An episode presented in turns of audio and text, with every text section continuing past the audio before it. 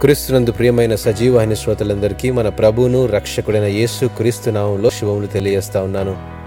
కథానాయకులు అనే అంశాన్ని ఈరోజు మనం ధ్యానించుకుందాం. శిష్యుడు తన బోధకుని కంటే అధికుడు కాడు. సిద్ధుడైన ప్రతివాడును తన బోధకుని వలె ఉండును. లూకాస్వార్త ఆరవ అధ్యాయం నలభై వచనంలో వ్రాయబడింది మాట. అజ్ఞానమనే అంధకారాన్ని పారద్రోలి విజ్ఞానమనే వెలుగులు నింపేవారే ఉపాధ్యాయులు.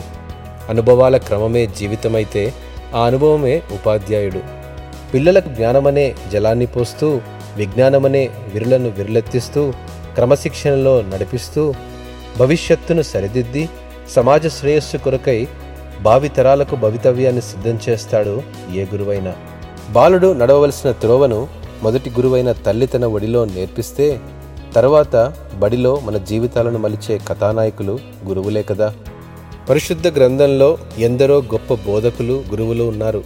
గమలియేలు పాదముల దగ్గర శిక్షణ పొంది ధర్మశాస్త్రాన్నంతా క్షుణ్ణంగా నేర్చుకున్న అపోసనటి పౌలు తన గురువును గూర్చి ప్రస్తావించడం ఎంతో ప్రశంసనీయం. క్రైస్తవ సిద్ధాంతాలను మనకు అర్థమయ్యే విధంగా వివిధ పత్రికల రూపంలో మనకు బోధించే అపోసనటి పౌలు నాడు నేడు మరవలేని ఉపాధ్యాయుడు.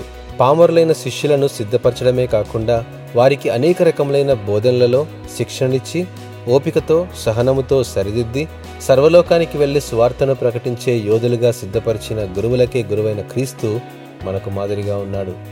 ఈ ప్రపంచంలో ఎన్ని వృత్తులున్నా మనల్ని ప్రతిభావంతులుగా తీర్చిదిద్దే ఉపాధ్యాయ వృత్తి అంటే నాకెంతో గౌరవం.